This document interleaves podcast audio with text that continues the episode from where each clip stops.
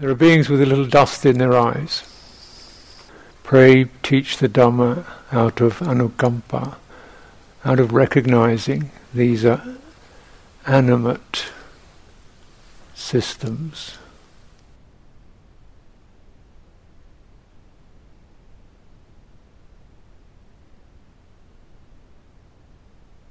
We're not just fixed, we're not ideas, we're not notions, we're not stereotypes, we're not names, we're not numbers, we're not nationalities.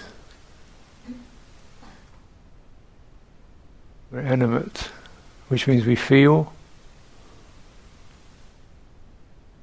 we sympathize, we mirror we resonate, we echo. And now, rather like bats or dolphins sending out bleeps, you know, and then orienting around the echoes, uh, something in us is doing that too. Often underneath the surface of thought, there's signaling, am I okay? I'm okay. How is that? Is she looking at me? Is he okay? Open, welcome, safe, comfortable, interesting, strange, frightening, what? Some kind of primal resonance is occurring. Sometimes called intuitive, intuitive intelligence because it's non-verbal. I guess the what Brahma Sahampati, this however you want to render that, the spirit of compassion, the spirit that oversees the animate world, is asking the Buddha to um, descend or ascend from the unconditioned into this animate experience out of a sense of sympathy. You know, you too are have a body. You too have been born. You too receive food, nourishment, parenting, felt pain, pleasure, didn't want to die. Mm. Just like every other sentient being. You belong to this. Therefore, you have to respond to that. And this is not just a historical event. In my opinion, this is a constant requirement for all of us. However little our Buddha quality is, uh, respond with sympathy to the animate condition. This one that we call myself, other ones we call other people, wider sphere of it we might call nature, the created world, sentient, alive, trembling, resonant, seeking food, born and dying, resisting pain and destruction, and yet suffering from pain and destruction.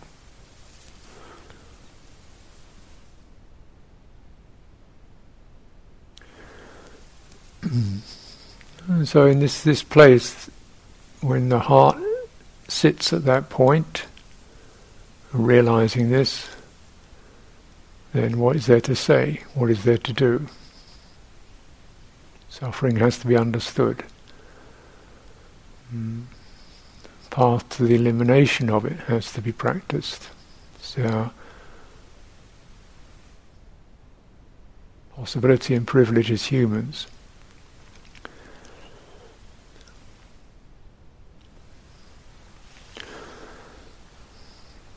The um, way and also the difficulty is in this animate condition, in body condition, because uh,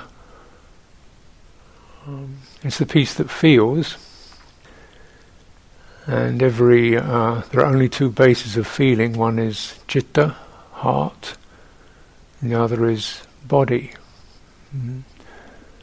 And generally, what's seen, thought, sensed, imagined touches the chitta. And a lot of what's seen, thought, sensed, imagined is stressful. Chitta gets very stressed and confused, and in that stress and confusion establishes all kinds of defense strategies, uh, denial, avoidance strategies, comfort seeking, um, counterattack, uh, holding on to maintain security because it's under siege from disagreeable, confusing, or stressful, or injurious impressions.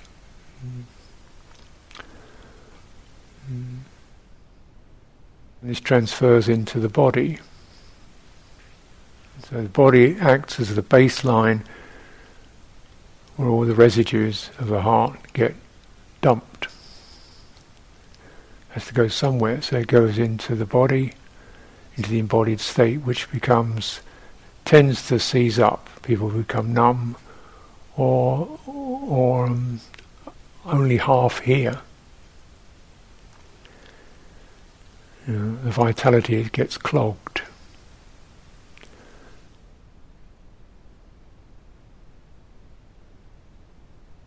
Body also receives its own impressions somatically from the ter- territory it moves around in.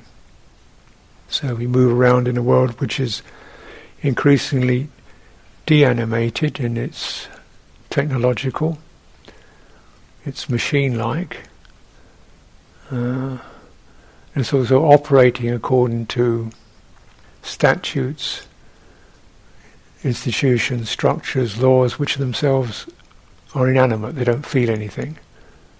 They're, they're just flat. You know, um, they have no feeling. They don't live.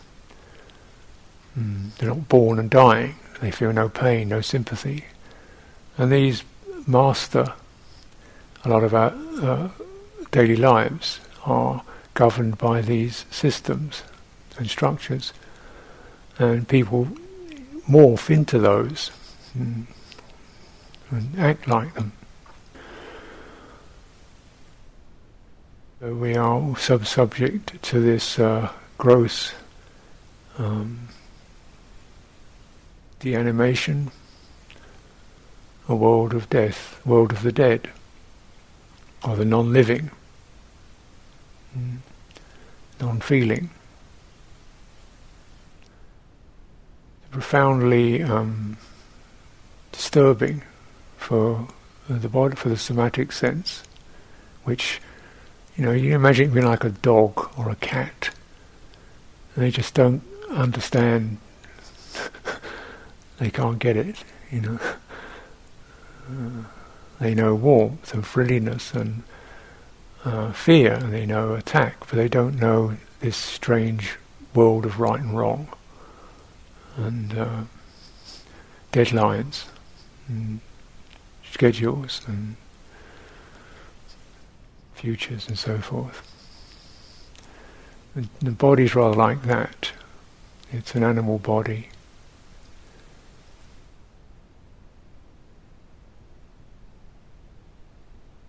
but it still acts as the basis for our emotional life.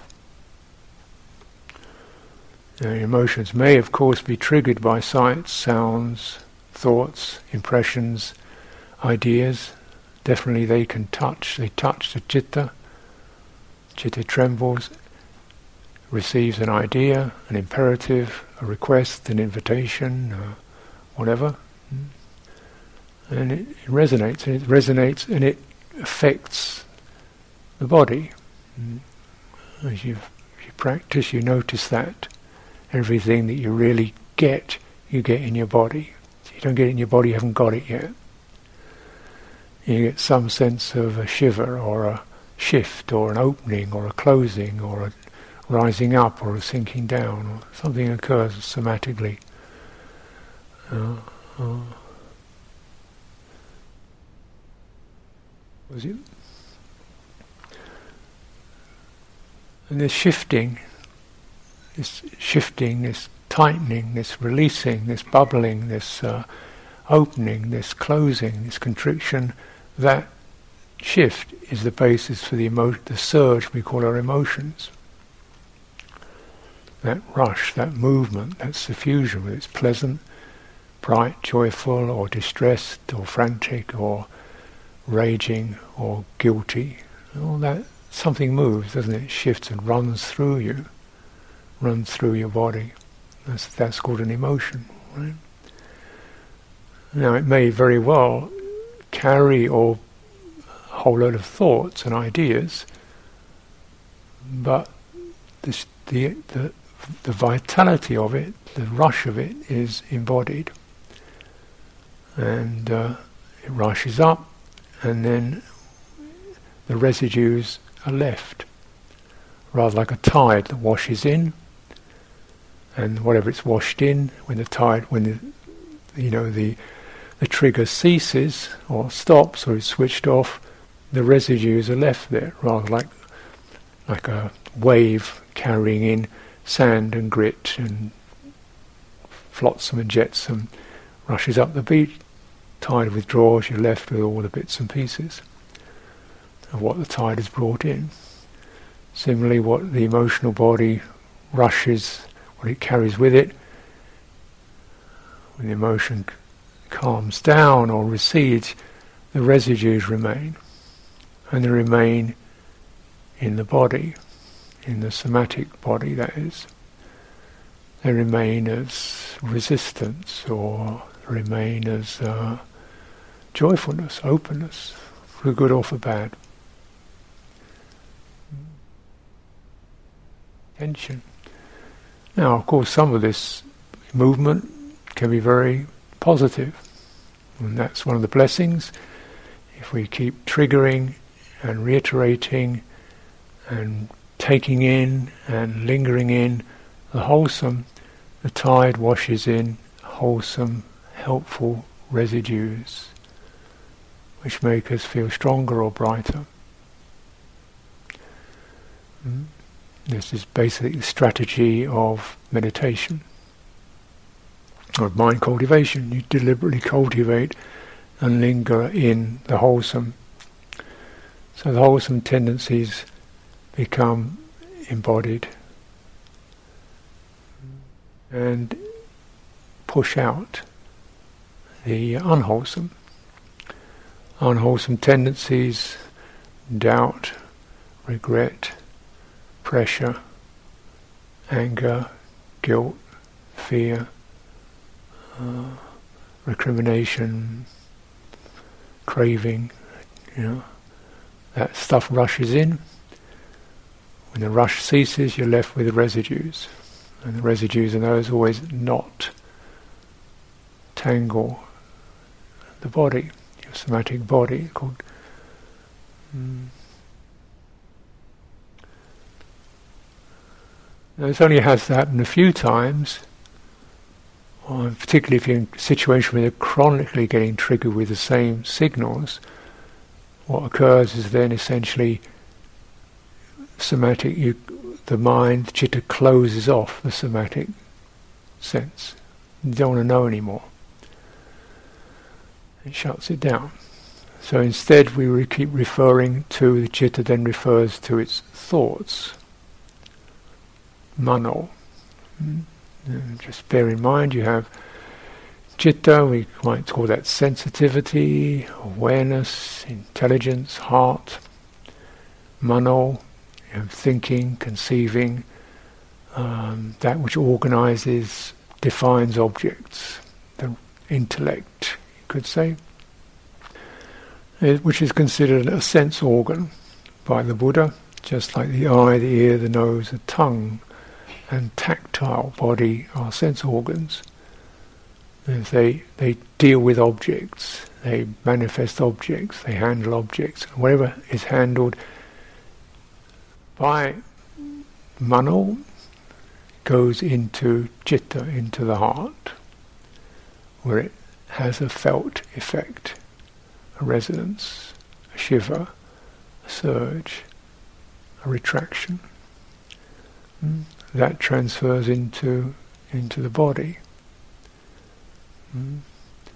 And when the impression, when the triggering stops, pauses, yeah, maybe that tide, you know, you get over the emotion, but the residues remain. Unless, unless you've been fortunate enough or skillful enough, had the time enough to fully discharge, which is, you know, recommended process, just to take the time to touch into how I, how am I feeling in my body, and uh, what would help that tension or that nervousness or that distress to drain, to drain away. Breathing out, um, moving, walking, at least not reiterating the damage, attuning to the wholesome, breathing it in, resting your body, relaxing in your body, you know, the whole body. This is the general process, and certainly, you know, you see this outlined many times in the Buddha's teachings, such as Anapanasati, breathing in, breathing out, sensitive to the entire body, calming the bodily energy, the bodily formation, which we mean the somatic presence of the body, soothing it, calming it. Mm calming the mental formation, the mindset, the mental program, chitta sankhara, calming it, steadying it, soothing it. This is a sense of discharge of these stressful residues.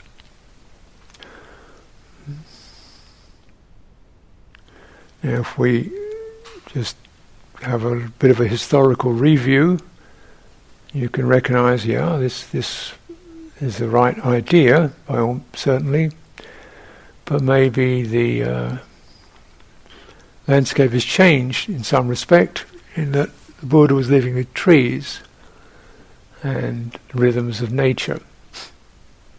Trees, rhythms of nature, certainly wild animals, certainly wild people, disease, sickness, death. So, yeah, that's all there. What isn't there is the presence of the deanimated to the extent that we experience it. No cars, no lights, no electricity, no deadlines, no commuting, no emails. no surveillance, no closed circuit TV watching you. Yeah. No card to punch, no dead, no time, no clock to rush to, to tell you what time it is to rush on. No beginning and ending of work at a particular time. No project to get to the end of by the end of the week. None of that. These deanimated structures within which we live, not there.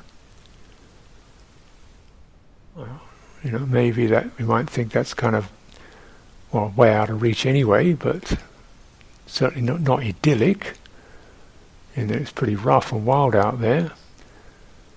But um, it's animated. You can reflect on it.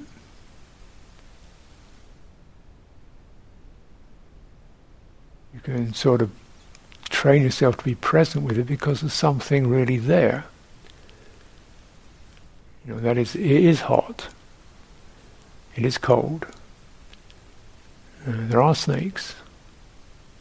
They're there and then they're gone, and you can, you can, you know, there's a there's, there's something embodied and animate there. You can respond to it. You can calm it. You can feed it. You can soothe it. You can step back from it. But when it's something like a law, or a light, or a bleep, or a project, or a deadline, where do you step back? Where's the space? Where's where's that? Doesn't it eventually just wrap round you? And what happens in such a situation is essentially there's also a mechanism that begins to kick in, like a survival mechanism, which is shut down that sensitivity. Uh, from the somatic sense, shuts gets shut down, or extremely limited.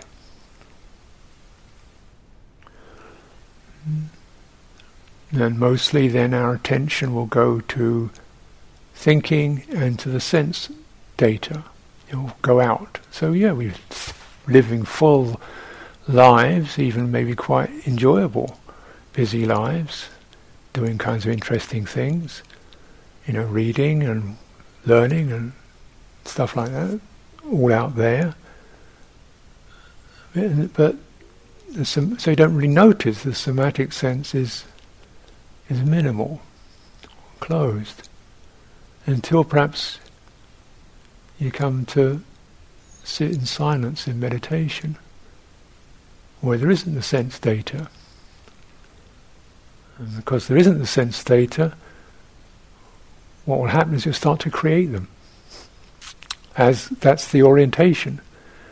Now we can't necessarily create sight or sound, but we can create thought plenty. So what happens?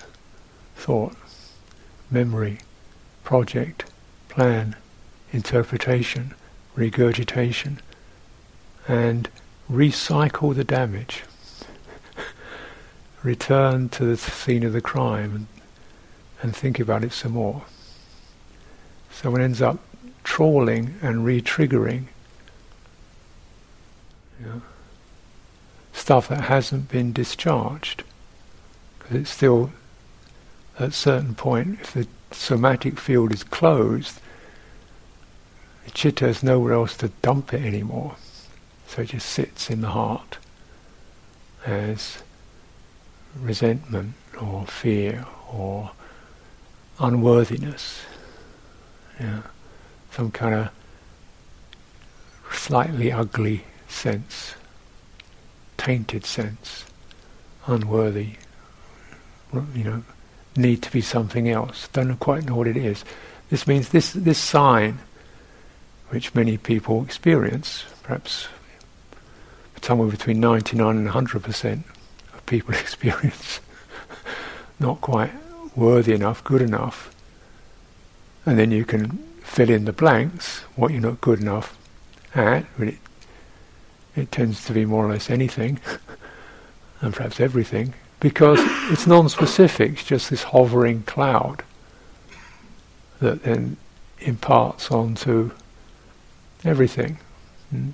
But as we may experience it most commonly when we sit and meditate, then that's the, that's the scenario in which we most readily recognize this residue of unresolved, undischarged stuff well, I, can't meditate well enough. mm. Good enough. So therefore, try harder. Pressure. Push. Think. Get ideas. Get plans. Projects. Ambitions to get to this state, that state. Pressure. Deadline. There we are again. Re-enacting the very scenario that we're trying to release ourselves from. Pressure, deadline, gotta be, get it right. Push, not good enough, more. Reenacting in the meditative domain the very problem that we should be encouraged to discharge, not even to blame, or why am I like this? Like the Buddha says, somebody shoots an arrow, and you've got this arrow in your stuck in your chest. It's not time to ask why they shot it or where they came from. You just pull it out. That's the first thing. But again, in this, uh, you know, inadequately, uh, inadequate somatic presence, because we don't know how to just discharge, we go into reasoning. Why? What's wrong? What did I do? What didn't I do? How could I be? What's wrong with him? Why did they do that? This is kind of the chitta's attempt to some another get this arrow out.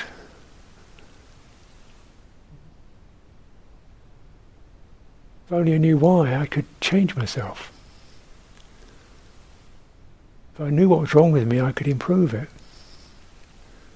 But it, you know, this is the chitta's desperate attempt to acquire or return to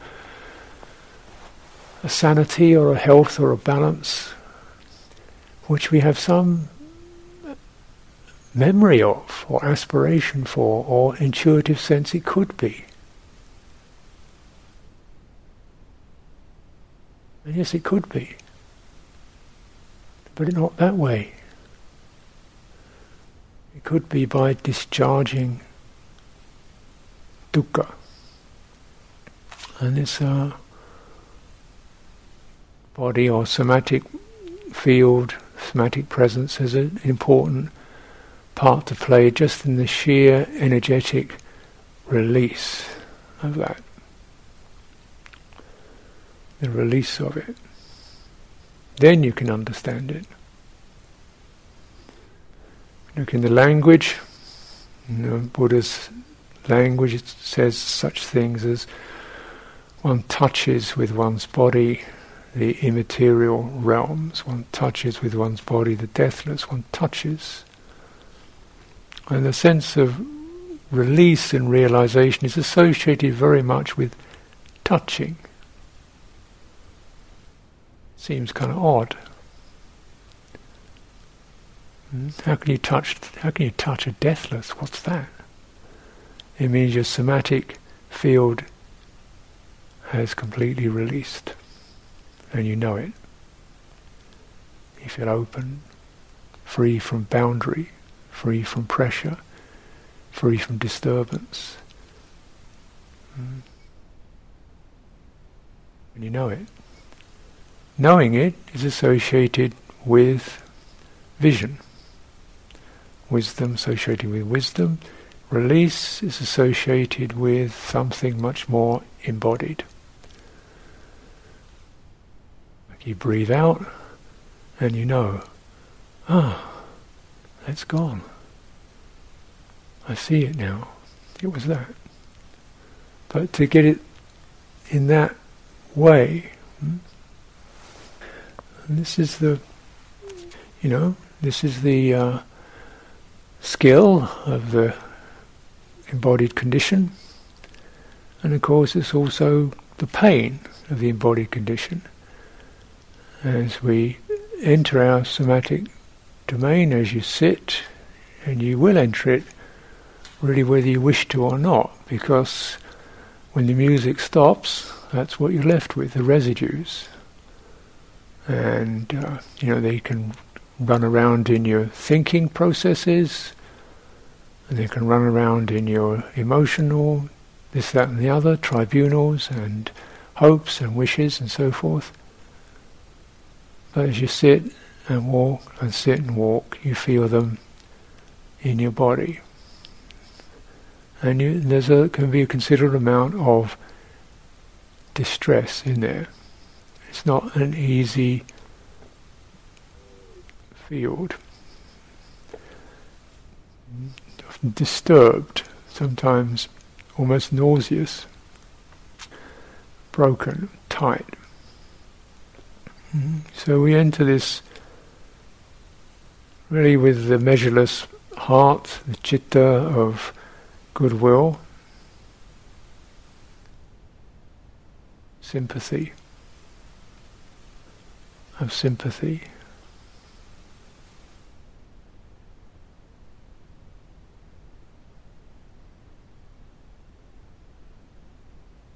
And beauty is that the, the animate living experience is, by its nature, responsive by itself.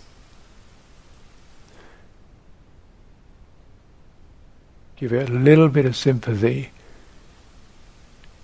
it recognizes that. It starts to wake up, brighten up, starts to to do its work. It starts to it starts to um, discharge. This isn't always a clear or comfortable experience. Sometimes we just feel like collapse, or you know, God, I need some air. I need to move around, fresh air. I feel disorganized. Yeah, this is a bit. Sometimes it's rather emetic in in the in the experience, purgative. But you know, you're coming. One can be coming out of some extremely constricted states in which this release isn't smooth. Mm. Certainly, the mind of goodwill, heart of goodwill, will make it as smooth as possible. Mm.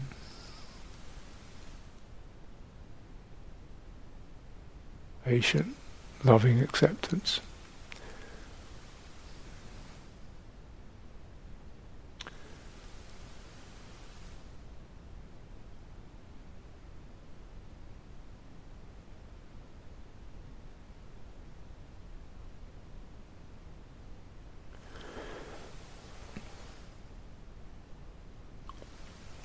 You know, when we have this um, time together, this particular uh, occasion, where the encouragement is to, uh, you know, get on the boat and push off from the shore and leave the job behind, leave the world behind, and even leave the um, time frame behind. Mm. So not just the physical world, but also the, the the way in which our lives are structured in terms of hours and days and, you know, and um, progress and achievement and worthwhile and you know always going getting better or working things out. Just you know really trying to just get on board with a mind of sympathy And this body, these two, the chitta, in its aspect of sympathetic goodwill, this body, its ability to respond and release.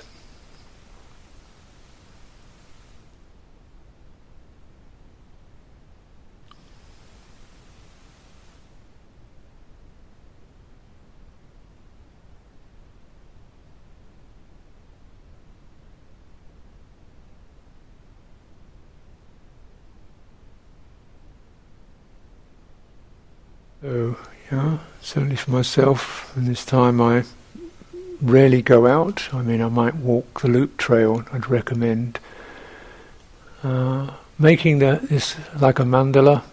You have a, a relationship uh, with a particular piece of territory, and just bear, living within that, you're mindful of your territory, your physical territory, and so use the territory itself as a meditation in this in this realm, in this particular zone, the retreat center zone is quite large, quite spacious, whole of the IMS uh, wooded area and so on.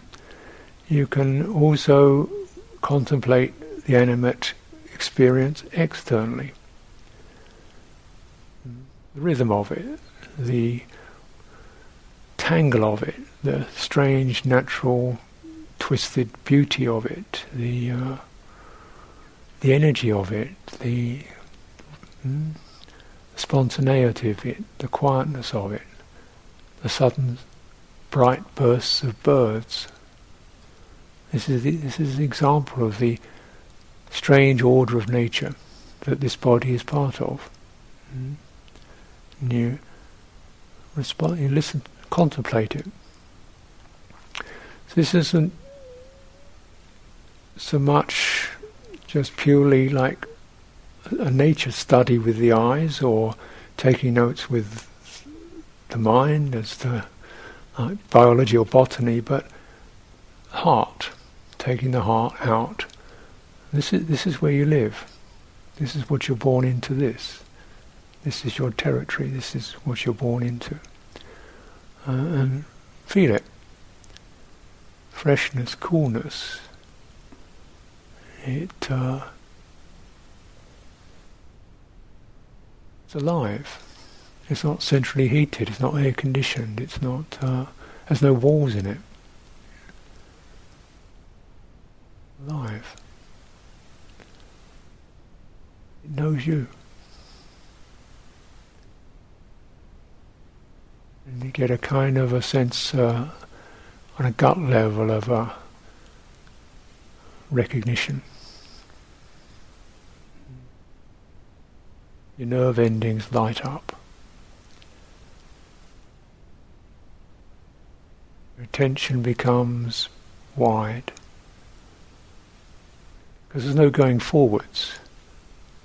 There's no straight lines. There's no road which narrows your attention down to a point on the horizon. It's very much all around. It's behind you. It's underneath your feet.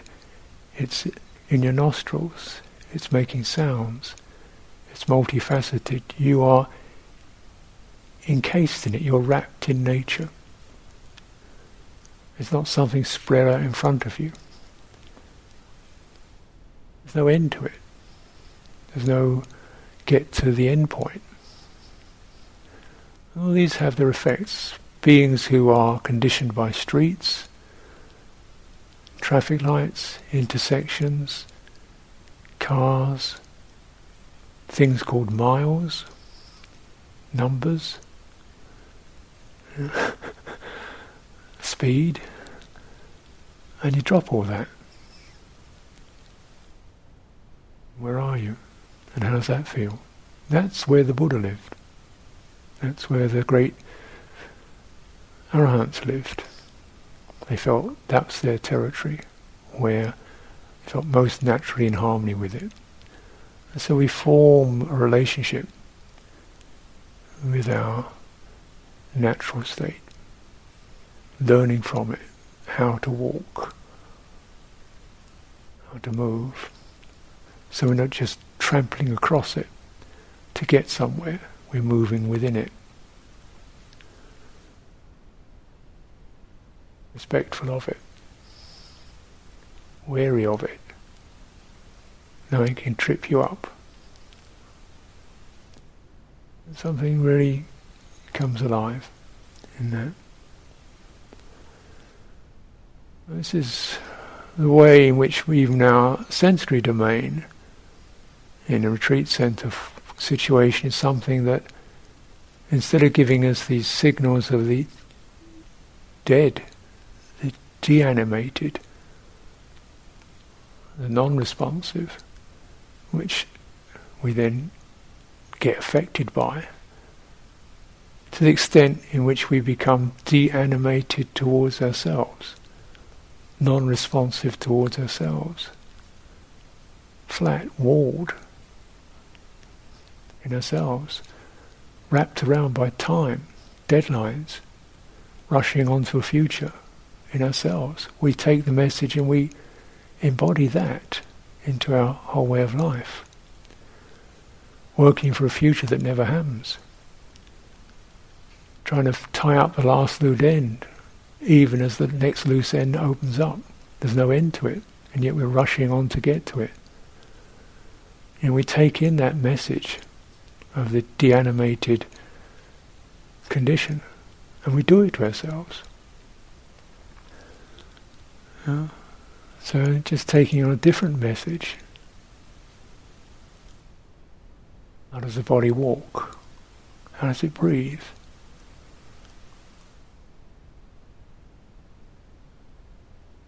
Hmm? And you use use the whole of this uh, territory to help to discharge the triggers, the structures that we may have internalized.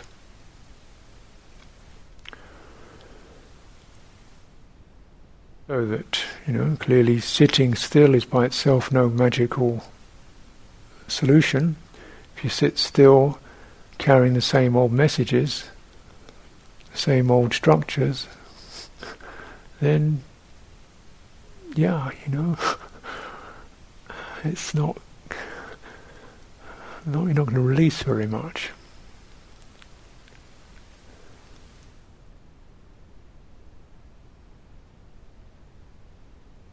And it's also the case that sometimes, you know, you, you can't, uh, you know, you're not, your somatic sense is not healthy enough or tuned enough to be able to do it all just sitting still. You do need to move around and take in some of that, that benevolent, that uh, sympathetic quality. Mm. Even you're doing what you call walking meditation, bear in mind that when you walk, there are certain, you know, qualities to that, or necessary factors of that, that you should be aware of. One is that you're walking on ground. How does that feel? And the moment your foot leaves the ground and the space, if there's no space, you can't walk. Absolutely. No matter how hard you try, unless there's space, you can't walk. Do you acknowledge the space element? Do you feel space opening around you as you walk? Mm? Do you allow your body just to flow through space? Or are you looking at the end of the path trying to get somewhere? Or at some idea of your mind in your mind of concentration you're trying to get to. Trying to get to this thing called concentration at the end which is at the end of your mind. How do you get there? It's, it's virtual territory. It's an idea. But one who abides in the presence of the body, releasing what should be released, sustaining what should be sustained, for such a one the body feels relaxed, and comfortable. When the body is relaxed and comfortable, the mind is happy. When the heart is happy, it concentrates. It settles. It enters unification. And that's that's the line of process. When the body feels refreshed, rejuvenated, uncontracted, non-congested, at ease, fluid, rhythmic, comfortable. Heart is happy. Heart is happy. It doesn't go anywhere else. It doesn't kick up worry and doubt. It doesn't grumble and moan. It doesn't lurch and reach out and crave. It doesn't fester. It doesn't stagnate. It's free from hindrance. Therefore, it settles in itself. This is concentration or samadhi. You don't have to beat it down. Responding in this sense.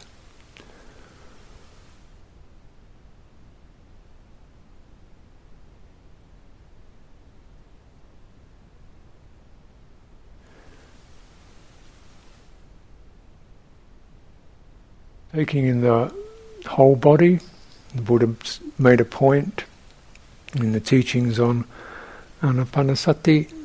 it's like he set up the body sitting upright, the root of a tree. It's canopy, shelter, shaded, cool, out of the blaze, the heat, away from the tumult, secluded, canopy, tree trunk behind me, safe.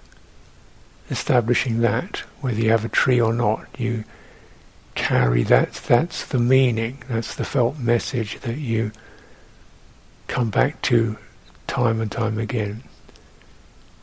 You're not an isolated entity, you're in the presence of a shelter. You've taken refuge. How does that feel? Can something in you feel grounded and rested in that. Sitting spine upright, lengthening feeling the fullness of the upright axis, the full which rises from the ground.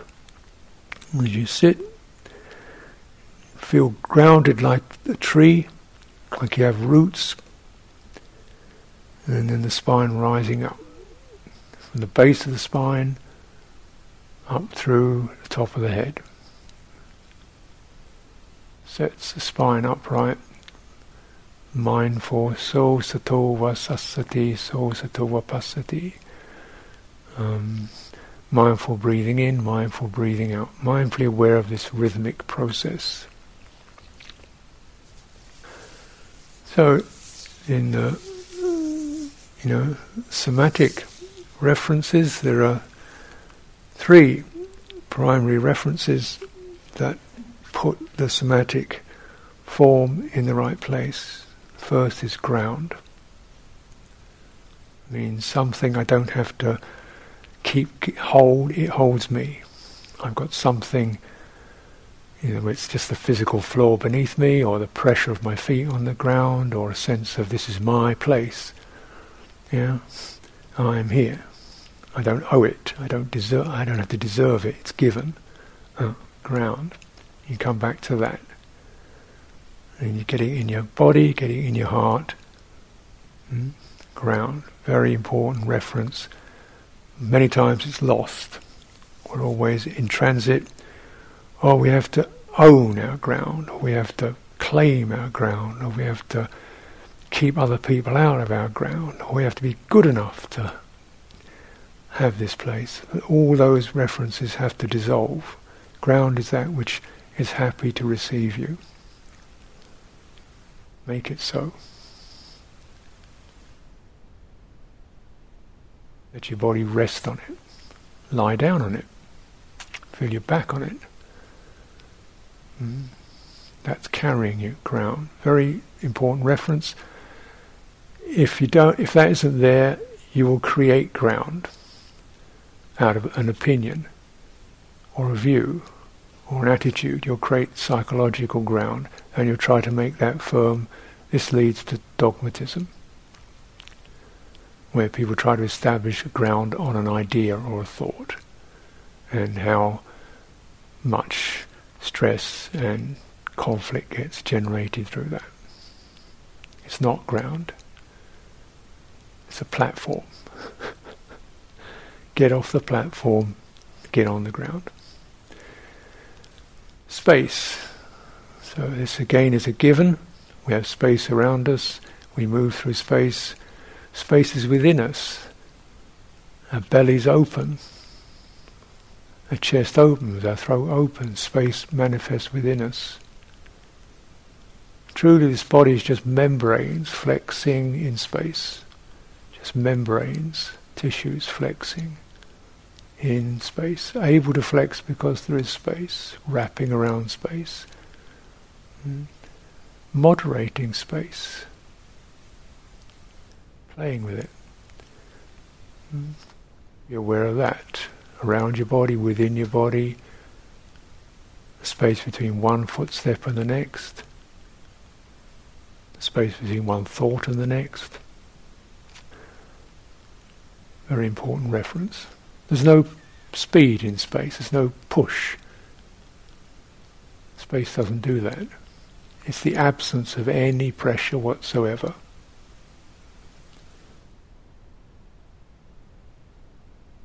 Whatsoever. Any pressure, absence of any pressure whatsoever is called space.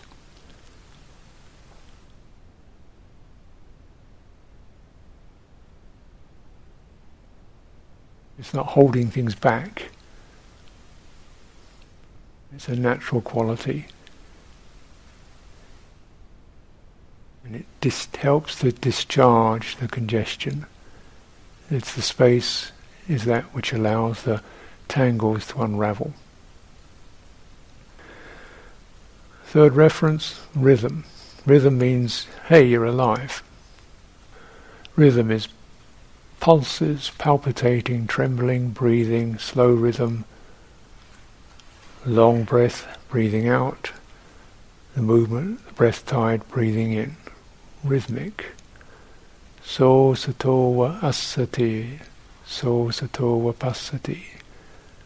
Asati pasati. This is breathing in, breathing out. And they're always together. Throughout the Anapanasati Sutta, as you will recognize and we'll be chanting it, this rhythmic process, fundamental rhythm of life. Everything does that. Sun rises, sun sets. Birth, death. Breathing in, breathing out. Sometimes fast. Palpitations, heartbeat.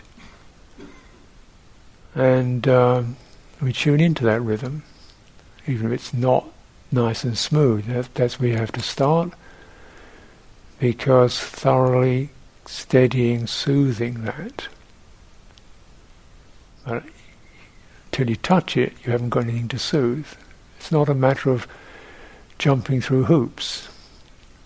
You know, it's a matter of feeling the rhythm as it is, and the encouragement is, could this be steadier, more comfortable? Doesn't mean slower, it doesn't mean faster. That's, who knows. It's not about going as slow as possible. No, it just means is it steady and comfortable in an appropriate to what I'm living with. Can be walking, walking briskly, walking slowly, standing still, breathing in and out. As long as it's got that same quality of energy rises and discharges. That's the cleansing of the coagulated, tangled field. And tuning to that, your mind begins also to release its pressures and its constrictions and its uh, and certainly quite a bit of emotional stuff starts moving once we enter true rhythm. Patient, loving acceptance of the process. Whole body. Mm. So, again, this is uh, right there in teachings, mindfulness of breathing. It's there when we're breathing, it should be there when we walk. Certainly, the whole body participates in walking. You know, the deanimated condition, it doesn't. In the deanimated condition, what walks is the eyes and the brain. And they walk to the nearest set of wheels uh, and get going.